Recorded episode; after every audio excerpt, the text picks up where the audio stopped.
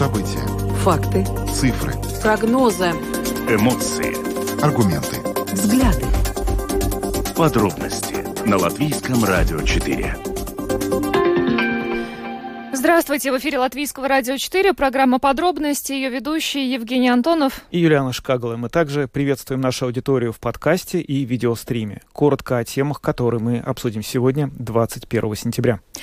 Сегодня утром президент России Владимир Путин выступил с телеобращением к нации, объявил о частичной мобилизации в стране. Нельзя сказать, что это стало сюрпризом, поскольку о том, что, возможно, в России будет объявлена мобилизация, говорили на протяжении нескольких последних дней, и в частности связывали это с теми референдумами, которые Россия планирует провести на оккупированных украинских территориях. Сегодня же мы связались с министром обороны нашей страны Артисом Пабриксом для того, чтобы поговорить, не выросла ли угроза для Латвии, учитывая, что мобилизация объявлена в соседней стране.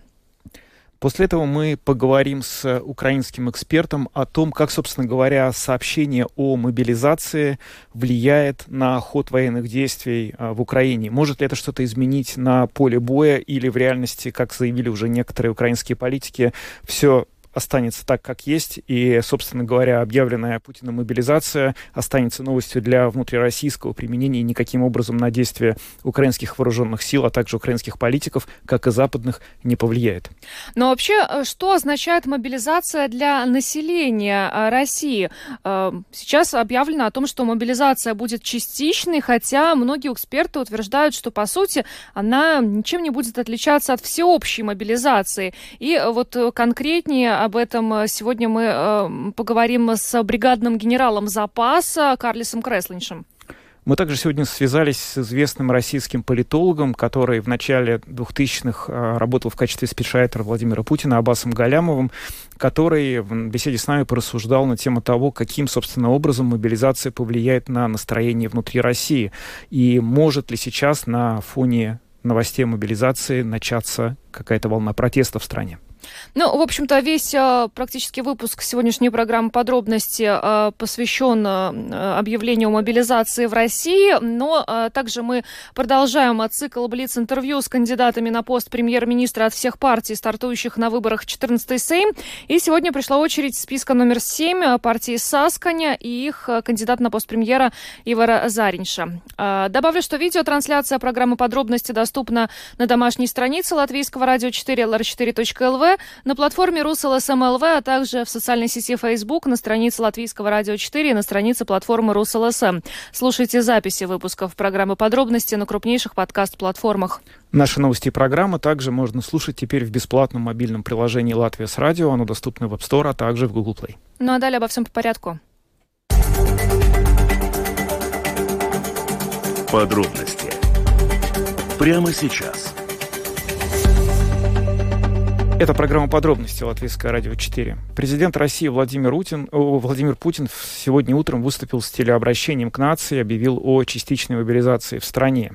Надо сказать, что это выступление ожидалось еще накануне вечером, но оно было отложено по так и не объясненным толком причинам. В итоге в своем выступлении Путин заявил, что в общей сложности мобилизационные мероприятия могут затронуть порядка 300 тысяч человек.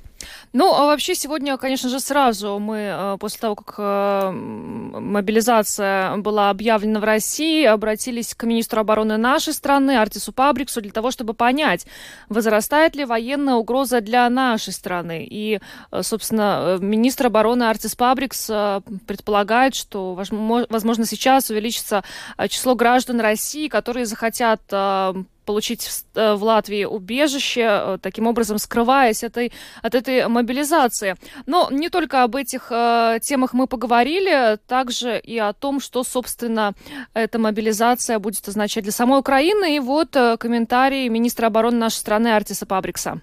В соседней стране объявлена мобилизация. Вы, как министр обороны, считаете ли, что это, увеличивает какие-то риски безопасности нашей страны? Это, в первую очередь, повышает риски для самой России, потому что такое объявление насчет мобилизации в России, в принципе, показывает, что нынешний режим в России не может достичь своей политические и военные цели. И если мы смотрим с позиции Латвии, то на нынешний момент это не угрожает больше нашим границам, как это было перед этим объявлением. Но, конечно, мы здесь не собираемся лишним рисковать, и мы, конечно, будем, скажем так, на чеку своих границ, так же, как это было в предыдущие дни и месяцы после российского объявления войны против Украины. И я думаю, что тоже, если здесь будут какие-то люди, которые захотят сейчас переходить границу с Латвией из-за мобилизации, то я могу сразу сказать, что у нас сейчас в силе политика невыдавания виз для российских граждан. Это уже неделю в силе.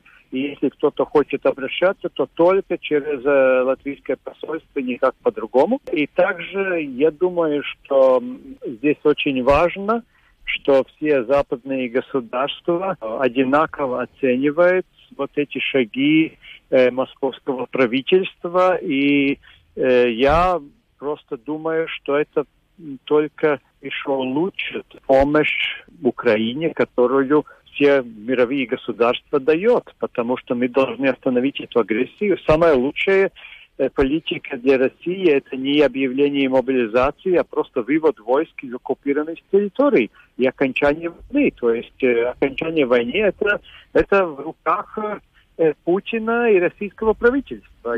Никак по-другому им от этой ответственности не уйти. Вы сказали, что Латвия будет начеку в отношении своих границ, то есть какие-то дополнительные меры будут предприняты? На нынешнее время мы не планируем дополнительные меры, потому что в это время, пока мы говорим, уже у нас происходит учение Намыс-22. Они еще будут в активной фазе некоторое время, то есть у нас все на месте по сравнению, например, с Литвой, где, конечно, они какие-то меры там предпринимают. Для нас это не актуально, потому что у нас уже, в принципе, все меры приняты. Вы уже сказали, что для Украины это означает, что помощь этой стране будет только усиливаться, но с военной точки зрения существует ли какая-то сейчас дополнительная угроза для Украины в связи с мобилизацией в России? Ну, вы сами понимаете, что сейчас, если российское правительство будет на улицах гоняться за своей молодежью и мужчинами, вы должны понять, что эти люди, они ведь не подготовлены к военным действиям. То есть будет, если российское правительство будет посылать их воевать в Украину, там просто будет очень много погибших, потому что они ведь не готовы на такой интенсивности воевать. То есть это очень-очень, скажем так, неприятно для российского народа.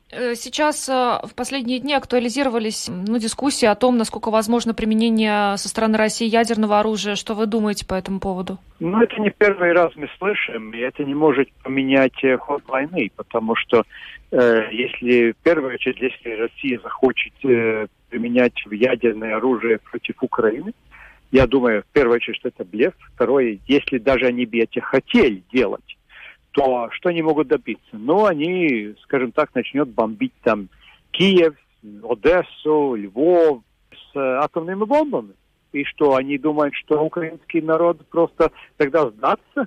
Я думаю, что единственное, что может как реакция быть, то, что будет еще больше помощь Украине, и они могут в России надеяться, что ответы будут и от других государств, потому что Россия не единственное государство в мире с атомными бомбами. То есть победить войну в Украине с атомными бомбами и народа – это невозможно. Еще, господин Пабрикс, вы уже упомянули, что, возможно, вырастет число граждан России, которые попытаются получить в Латвии убежище, таким образом скрываясь от мобилизации. Но ваш коллега, министр иностранных дел Эдгар Ринкевич, сегодня в Твиттере написал, что Латвия не будет выдавать гуманитарные визы тем гражданам России, которые будут пытаться скрыться здесь от мобилизации и соображений безопасности. Может быть, вы, как министр обороны, могли бы прояснить, какие здесь именно могут быть соображения безопасности, не выдавать этим людям гуманитарные визы? У нас в государстве здесь единая позиция. И, конечно, за визы отвечает Министерство иностранных дел, но у них есть полная наша поддержка. То есть мы не можем здесь просто, скажем так, сразу сказать, что это за люди, какие это люди. То есть мы будем очень консервативно здесь проходить. Вот Эстония уже заявила о том, что если граждане России, которые на данный момент проживают в Эстонии, сейчас уедут в Россию для того, чтобы мобилизоваться и пойти воевать в Украину, то Эстония их назад не примет. Вот что касается Латвии, граждан России, которые проживают здесь, если они вдруг поедут в Россию, и будут участвовать в этой мобилизации, то в отношении их тоже могут быть приняты конкретные меры, как вы считаете? Если вы спрашиваете мою позицию, то, конечно.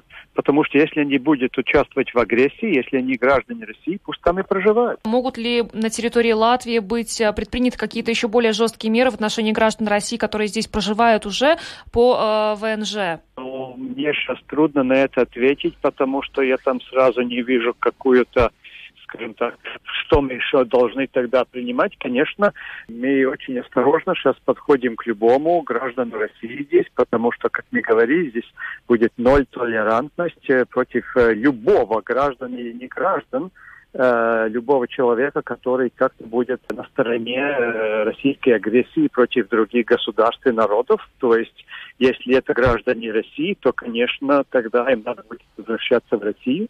Если они не граждане России, мы найдем другие методы, потому что мы будем защищать свое государство и свои интересы любыми способами здесь. И это не на территории других государств, но у себя. То есть, это наше государство, это наши правила, и по ним всем надо будет здесь и жить. Министр обороны Латвии Артис Пабрикс прокомментировал нам объявленную в России частичную мобилизацию. Но такой самый главный, наверное, месседж, который Артис Пабрикс озвучил, даже если Россия проведет эту мобилизацию, это вряд ли поможет им на территории Украины, поскольку, по его словам, те молодые люди, которые будут призваны, они просто не имеют достаточного опыта для того, чтобы привести российскую армию к каким-то успехам на территории Украины. Об этом сегодня действительно довольно много говорилось, потому что, собственно, объявить мобилизацию и назвать какие-то категории людей, которые обладают военным билетом, а на самом деле в России военным билетом обладает очень большое количество мужчин, далеко не все из них служили. Если человек просто получал, например, освобождение по учебе... Вижу и слышу студию. ...то он тоже получает военный билет, и, соответственно, он тоже может сейчас оказаться в ситуации, когда ему придет повестка.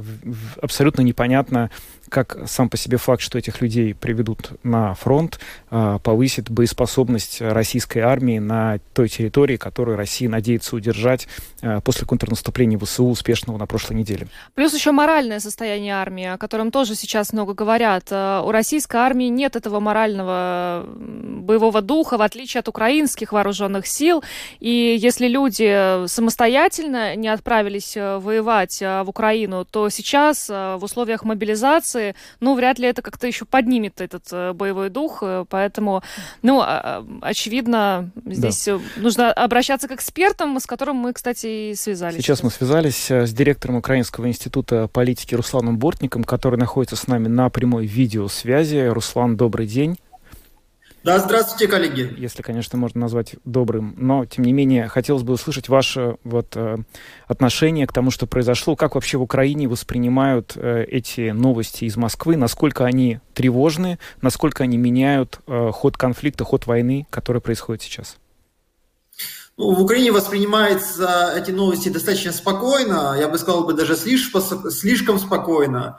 И эта слишком спокойность меня тоже волнует в какой-то мере, потому что, честно вам говоря, все же новости тревожные, неприятные, говорящие о многом. И в Украине очень много было голосов, официальных, неофициальных, и очень популярных, о том, что Россия не пойдет на мобилизацию, она не может, не хочет, боится. Было очень много голосов, которые, мне кажется, недооценивают эти риски или не могут найти модели реагирования на эти риски и просто прикрываются в какой-то мере, прикрывают кризисы бравадой. Это очень опасно. Конечно, для меня, как для эксперта, это решение о мобилизации не стало неожиданностью, 13 сентября, мы сегодня проверили, мы публиковали целый большой материал о том, что мобилизация в России возможна, оценивали ее вероятность в 30%, но все случилось, мы видим, еще быстрее, еще с большей вероятностью, даже нежели мы предполагали. То мобилизация, она несет, как по мне, сегодня три ключевые задачи решает для российского руководства. Первая задача – это попытка провести не только мобилизацию вооруженных сил, но и мобилизацию всего общества российского. Само общество, мы видим, оно не очень поддерживало войну, особенно оно не очень поддерживало участие в войне личное. Социология показывает, что если поддержка действий Путина, российских вооруженных сил была на уровне 60-80%, в зависимости от опроса, поставленного и даты проведения, то личное участие в войне, например, не поддерживали 62% мужчин по тем же опросам. Сейчас это попытка создать условия, при котором все общество будет втянуто в воронку этой войны, что даст потенциально российскому государству больше ресурсов.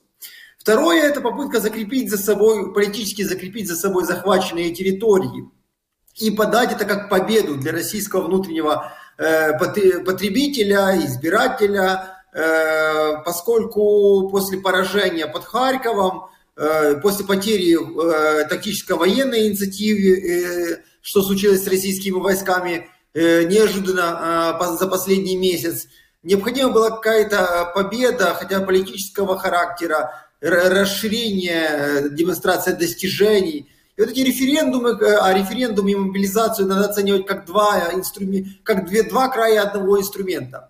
Они были как раз нацелены на то, чтобы политически закрепить за Россией вот эти территории. И даже если линия фронта будет меняться, Украина, например, восстановит контроль над всеми своими территориями, то закрепление их в российском правовом поле ставит российскую претензию на эти территории открытой и ставит продолжение войны открытым. И, конечно, важен тут вопрос личный, элитарный вопрос. Если сегодня Госдума, все органы власти российские поддержат и мобилизацию, и референдумы, и реализуют так называемые референдумы в своем правовом поле, то это снимает даже в будущем вопрос ответственности Путина и его руководства, внутренней ответственности. Потому что даже если президент России будет поменяется, то откатить это решение ему будет сложно в силу давления общественного мнения, отменить это решение. А не отменив решение, нельзя судить его инициатора. То есть это определенная гарантия на будущее, гарантия им, такой хитрый механизм непреследования в будущем с точки зрения внутренней политики. Конечно, если Россия будет кардинальным образом переформатирована, это абсолютно не спасет. И последнюю буквально фразу еще вам скажу, для того, чтобы продолжить наш диалог. Понимаете, это частичная мобилизация в России, так же, как и ускорение проведения референдумов, является маркерами трансформации российской стратегии в отношении Украино-российской войны и маркерами перехода этой стратегии в новую фазу. Фазу, где из слова СВО буква «С» пропала. Это уже не специальная военная операция, это уже полноценная масштабированная война, которая втягивает все ресурсы государства, в том числе нуждается в мобилизационных, которая как воронка масштабируется и интернационализируется в то же время. Руслан, вы сказали, что, возможно, в Украине недооценивают риски мобилизации, но буквально перед интервью с вами в нашей программе прозвучал комментарий министра обороны Латвии Артиса Пабрикса, и он сказал, что, очевидно, мировое сообщество на мобилизацию отреагирует увеличением объемов поддержки Украине. Но, я так понимаю, вы какие-то риски все-таки видите, да, в этой ситуации? Да, я считаю, что комментарии с украинской стороны последний день мне не нравились, потому что они сводились к тому, что это все несерьезно, они не смогут, у них не получится, да и вообще это просто увеличит количество жертв с российской стороны. Да, безусловно, увеличит. Да, безусловно, это элемент шантажа и давления, это нужно понимать. Но если России удастся мобилизировать из тех 300 тысяч человек, то на границах Украины появится еще одна российская армия. То есть это может поменять баланс сил. И И даже, безусловно, это приведет к наращиванию военных поставок в Украину. Это приведет к новой волне мобилизации внутри Украины. Тоже надо понимать, потому что необходимо создавать будет более эшелонированную оборону. Для этого необходимо больше людей. В будущем даже потенциально это может привести к тому, что некоторые страны могут напрямую, западные страны, например, Польша или страны Балтии, могут напрямую стать участниками конфликта, могут отрядить свои экспедиционные корпусы в войну. Такой сценарий тоже мы не можем сегодня исключать, тем более общественное мнение сегодня, безусловно, в этой части на стороне Украины.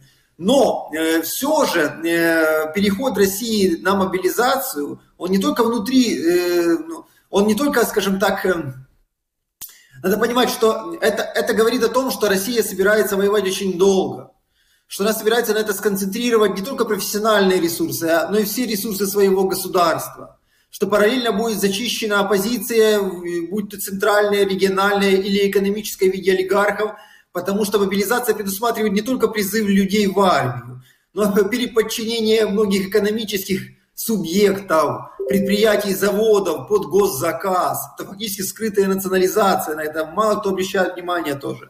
И все эти процессы приведут к тому, что мы можем получить еще более жестокую, тотальную войну, при которой человеческие потери вырастут экспоненциально, а разрушение территорий, на которых идет эта война, она идет на территории Украины, будут тоже катастрофическими.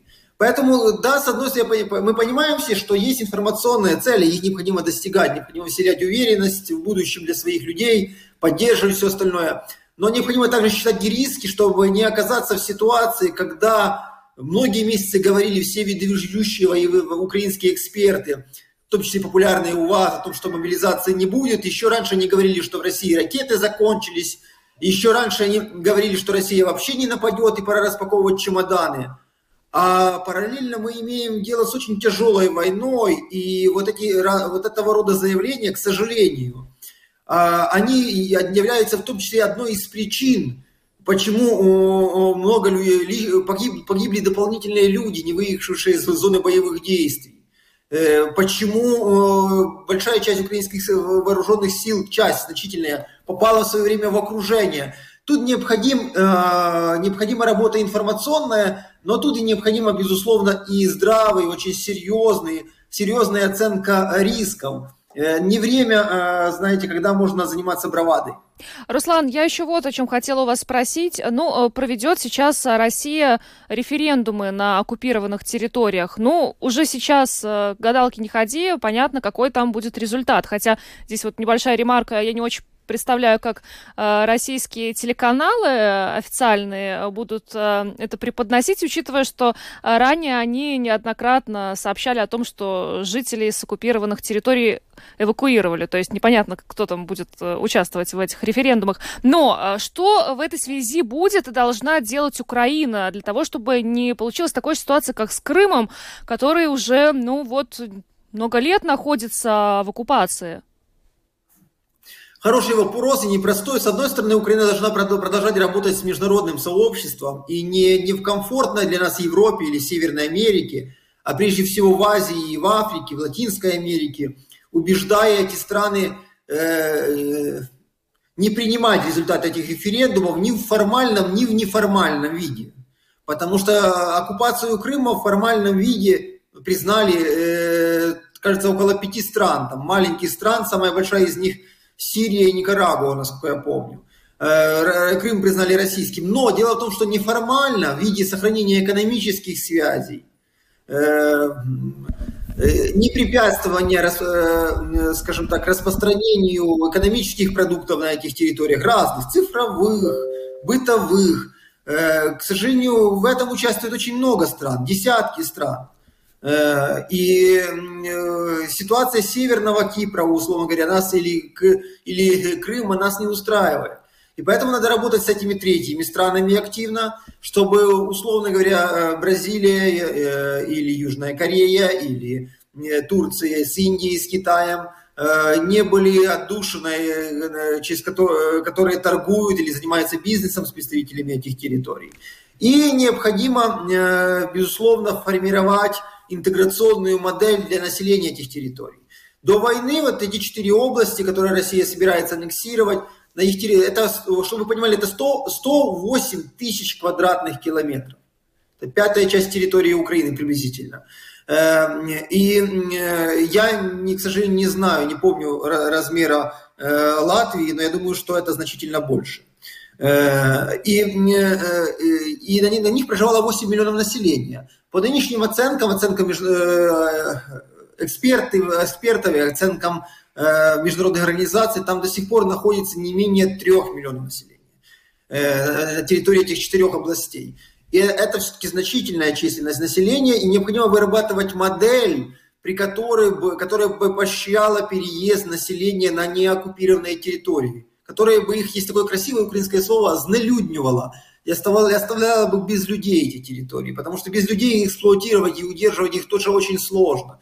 Необходимы серьезные государственные механизмы, которые бы создавали бы жилье, рабочие места, места образования для всех категорий людей, и молодых, и старых, на неоккупированных территориях. Тогда они будут висеть очень тяжелым грузом на шее у России, она не сможет эксплуатировать, тем более получать выгоду от приобретения от этих территорий. Чтобы вы понимали, на самом деле, еще скажу, что ситуация непростая, она не черно-белая, потому что Россия в этом году на этих территориях только в Херсонской области собрала 2 миллиона тонн зерновых, которые частично пошли на экспорт. То есть она забрала украинский урожай и получила на этом определенную финансовую прибыль тоже, которая идет через счет компенсации убытков войны. Россия старается их эксплуатировать. Спасибо большое за ваш комментарий. Нам, к сожалению, уже надо продолжать к следующей теме переходить. Спасибо. Это был Руслан Бортник, директор Украинского института политики, который присоединился к нам на прямой видеосвязи, дал комментарий по поводу того,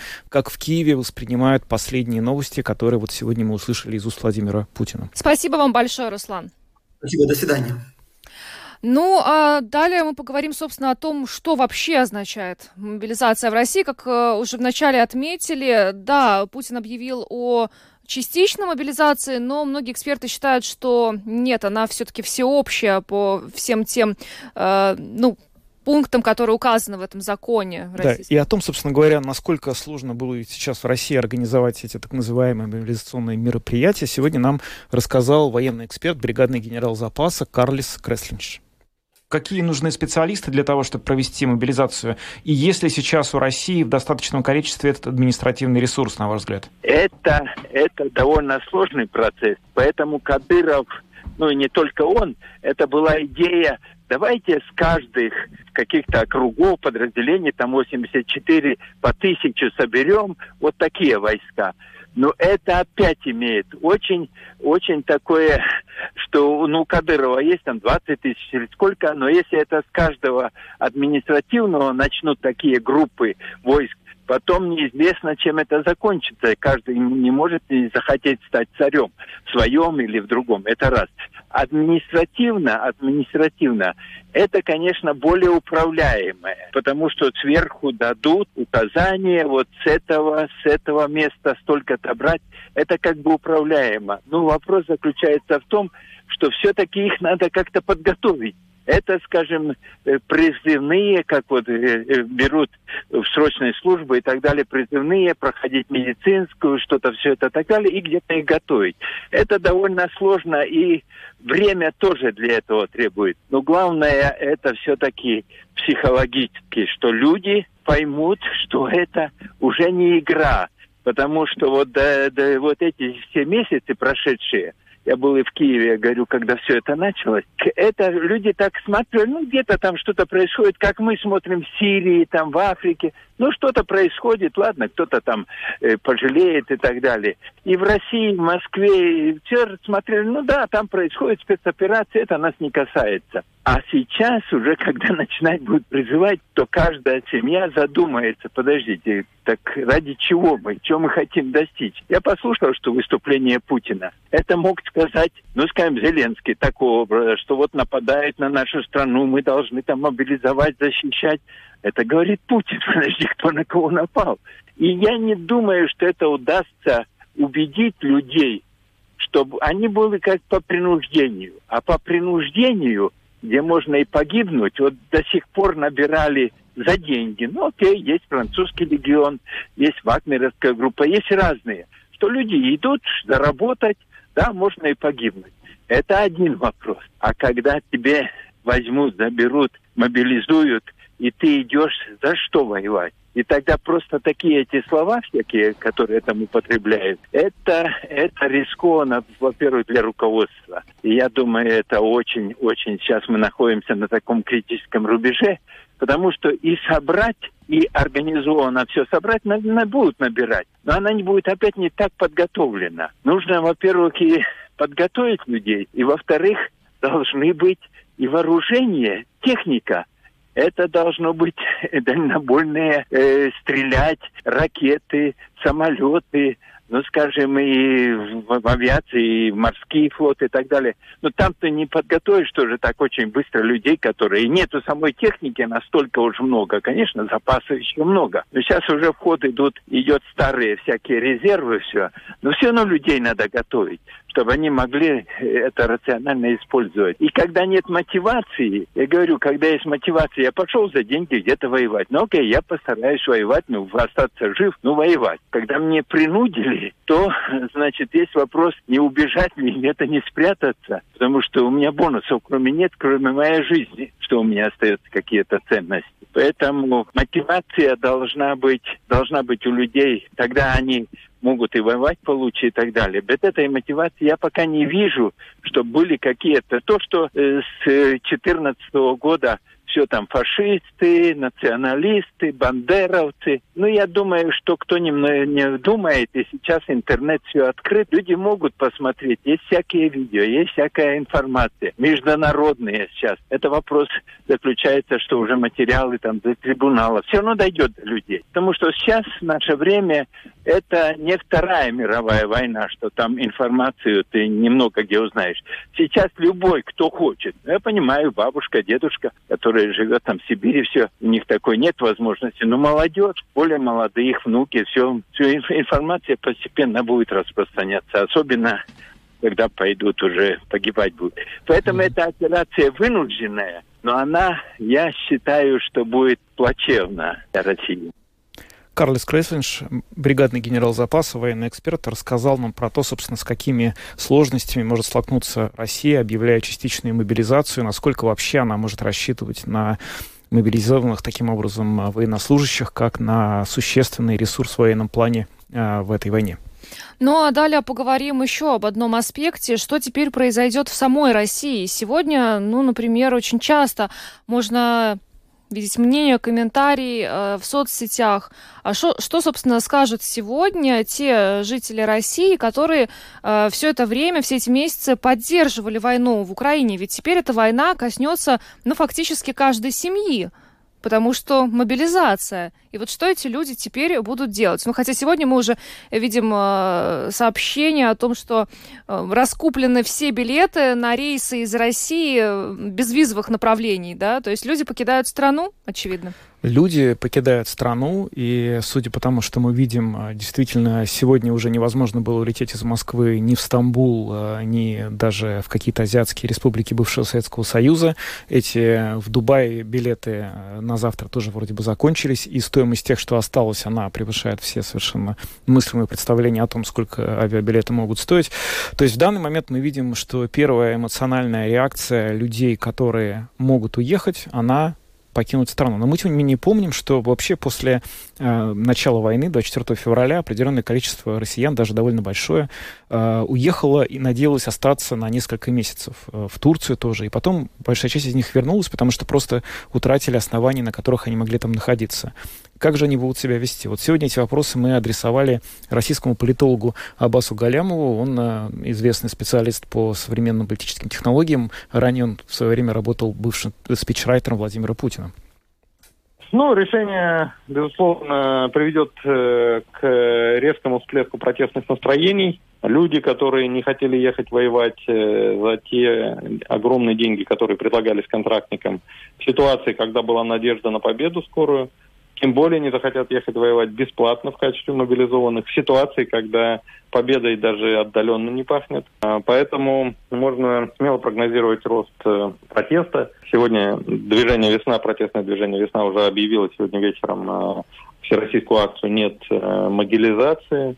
Можно предположить, что протест будет сильным, причем он будет нарастать. Да? Он может проходить как в форме вот централизованного такого протеста, когда кто-то там его сверху организует, так и в виде бунтов таких спонтанных, которые постепенно будут усиливаться. Очевидно, что власти нарушили условия социального контракта, который когда-то выстроили с обществом, потому что этот контракт, конечно, не предполагал личных неудобств.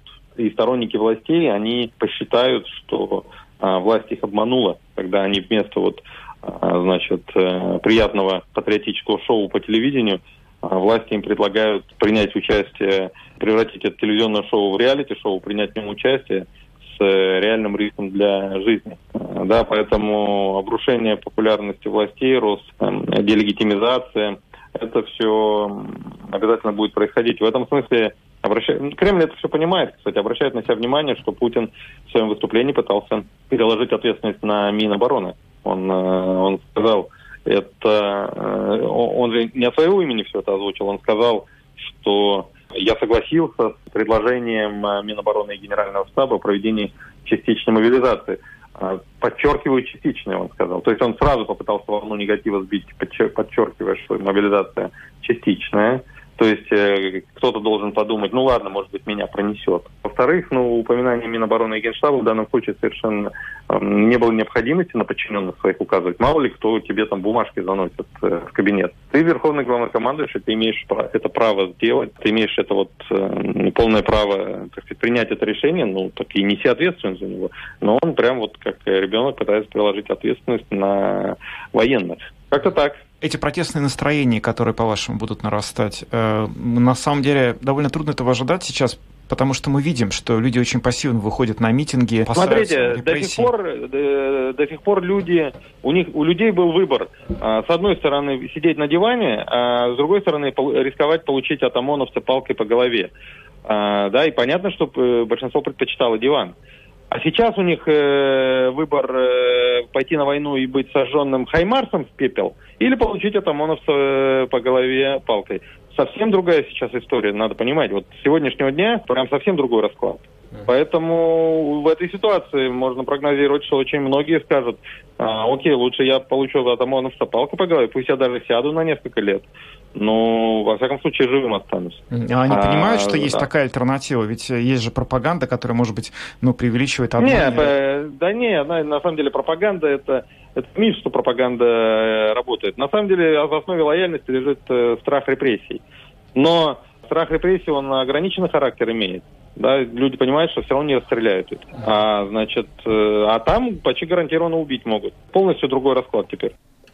Аббас Галямов, бывший спецсоветник Владимира Путина, политолог, рассказал о том, что с его точки зрения в России теперь вполне вероятный рост протестных настроений из-за решения Владимира Путина о частичной мобилизации. И, в общем, конечно, мы посмотрим, насколько это соответствует действительности. Вообще, я сегодня думал о том, что все это все больше напоминает песню Гребенщикова «Поезд в огне», когда эта земля была нашей, пока мы не увязли в борьбе. Она умрет, если будет ничей. Сегодня, кстати, объявлено, людей призывают выйти на всероссийскую акцию протеста в центрах всех городов России. В некоторых городах уже протесты прошли. Понятно, что людей задержали, но посмотрим, что будет вечером, потому что, по-моему, в 7 или 8 вечера призывали людей. Да, по-моему, в 19 часов. И, конечно, будем смотреть, как сегодня будет ситуация развиваться. Но вообще есть ощущение, что реально сейчас тот самый момент, когда жители России, которые остаются там и которые не согласны с тем, что происходит, могут сказать, что они не согласны. Возможно, это в следующий раз уже они не смогут, потому что будет поздно. Переходим к нашему предвыборному блоку. 1 октября. Латвия выбирает 14-й Сейм. Думай, за кого голосуешь. Мы продолжаем блиц-интервью с кандидатами на пост премьер-министра от всех партий, стартующих на выборах в Сейм. И сегодня подошла очередь списка номер 7. Это партия Сасканя и их кандидат на пост премьер-министра Ивар Зариньш.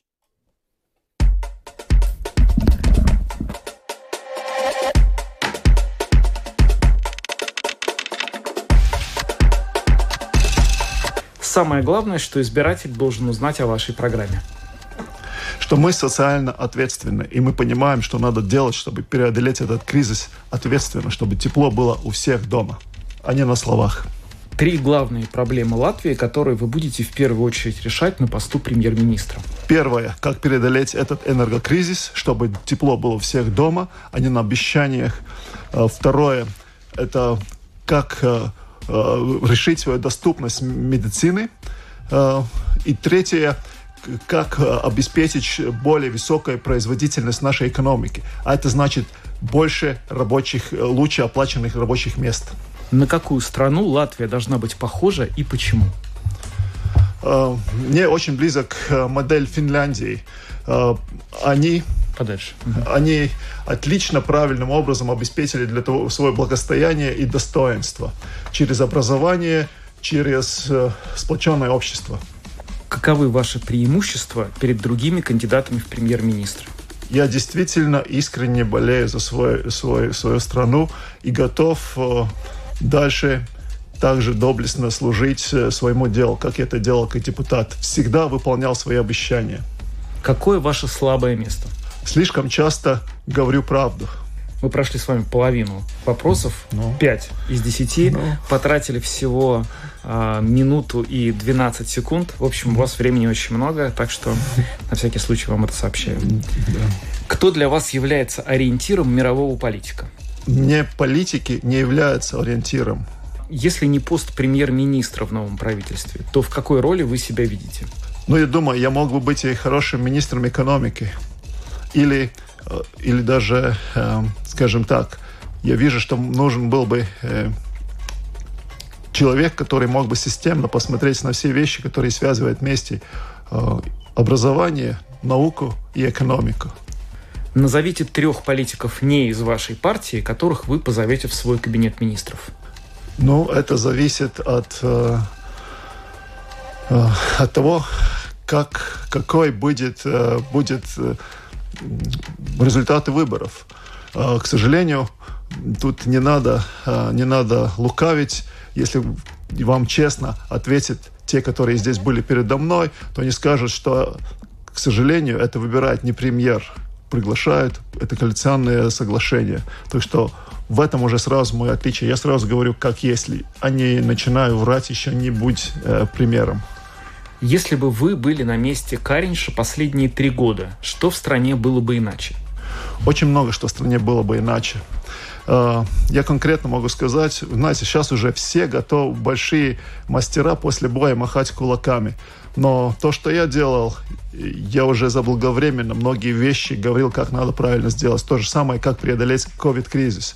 Что предлагал конкретные решения, что это надо делать не через обязательную вакцинацию, а через другие возможности, которые обеспечивают безопасную среду, конкретно вентиляции воздуха. Это до сих пор актуально, особенно будет актуально этой зимой.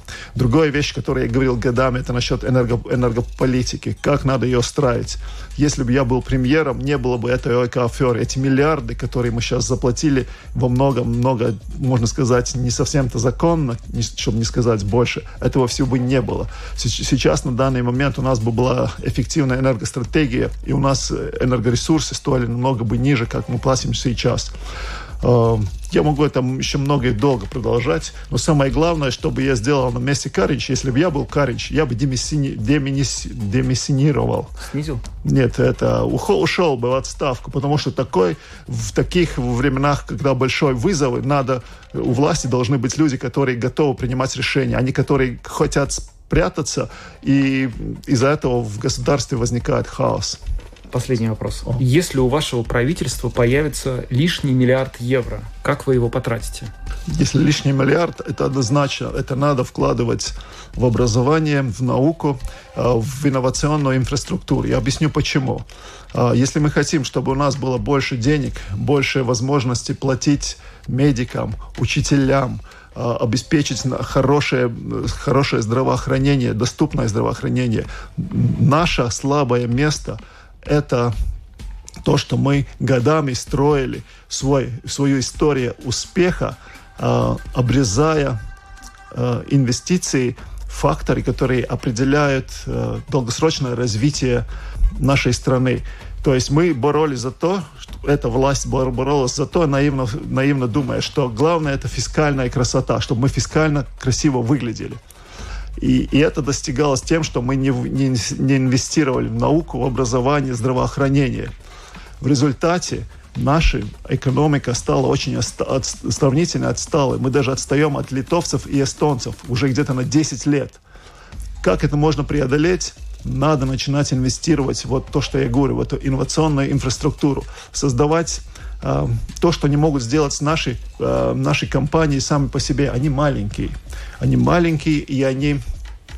и они не могут, скажем, создать свою экспериментальную лабораторию, конструкторное бюро. Скажем, вот конкретный пример, поскольку у меня много времени сейчас, как я понимаю, осталось. Да, конкретный пример. Вот у нас есть деревообрабатывающая отрасль, огромный потенциал, леса. Мы сейчас что делаем? Просто их пилим, делаем из них доски и отсылаем. У нас очень маленький процент есть продукции с более высокой добавочной стоимостью. Из нее можно было бы делать более качественные, более сложные продукты. Но чтобы их сделать, чтобы там сделать новые материалы, для этого нужны лаборатории, для этого нужны конструкторские бюро, экспериментальные производства, где можно создавать это все.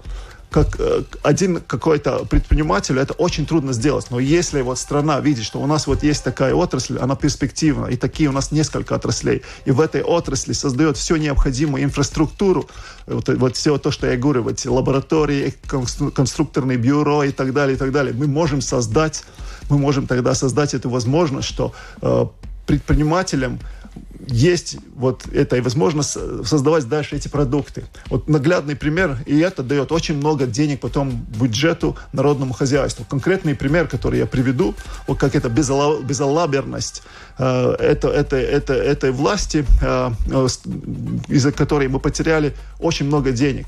У нас есть такой институт органического синтеза. Это там работает человек, который создал в свое время этот легендарный препарат Милдронат.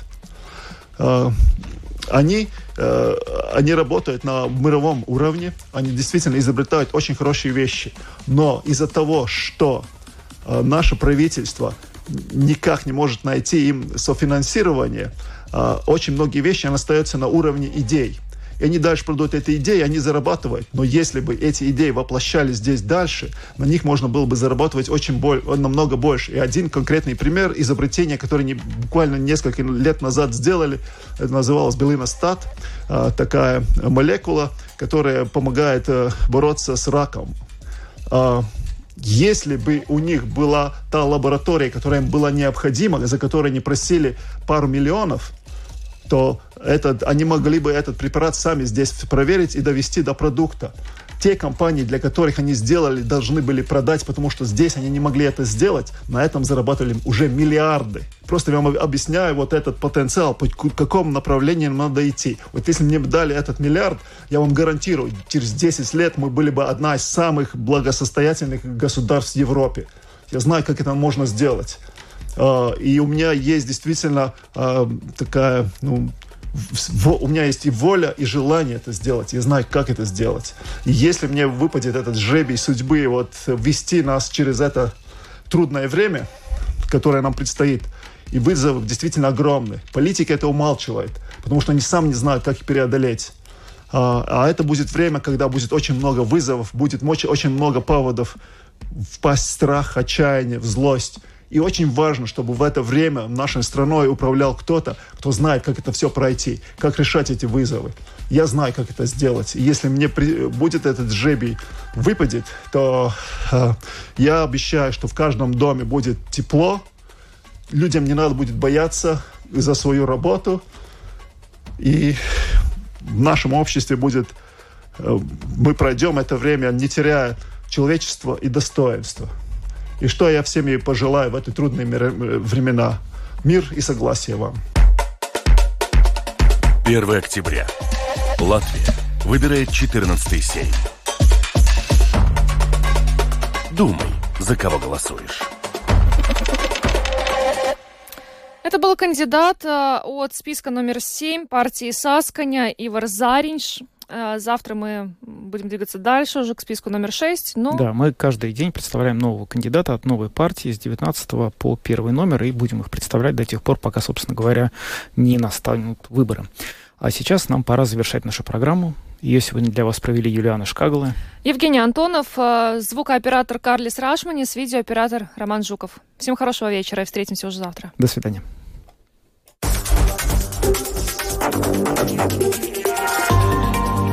Латвийское радио 4. Подробности по будням.